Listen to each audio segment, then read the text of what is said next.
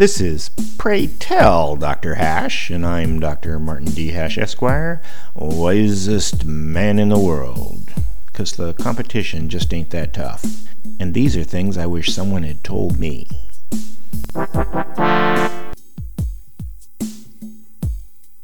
Today's topic When Democracy Failed Liberty. In the history of American democracy, first it was only men with property who could vote, and that worked out for liberty. Then there was a popular uprising in the early 19th century, and voting was expanded to all free men.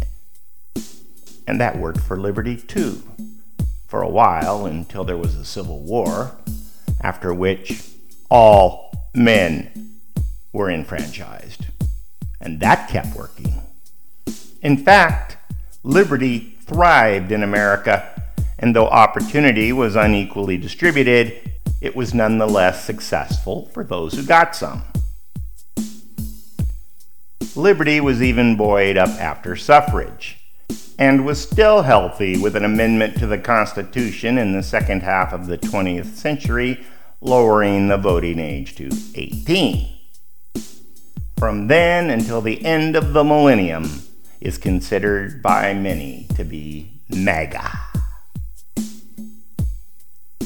Liberty took a heavy blow on September 11, 2001, when the fascists and the communists leveraged those events into power. Eventually, liberty fought back through democracy, and a president was elected by the populace against the elite's wishes. It looked like liberty had a chance. But it was always on the defensive. And in the next election, there was a buildup of fear, resentment, and perversity by the fascists and communists. That was the moment when democracy failed liberty.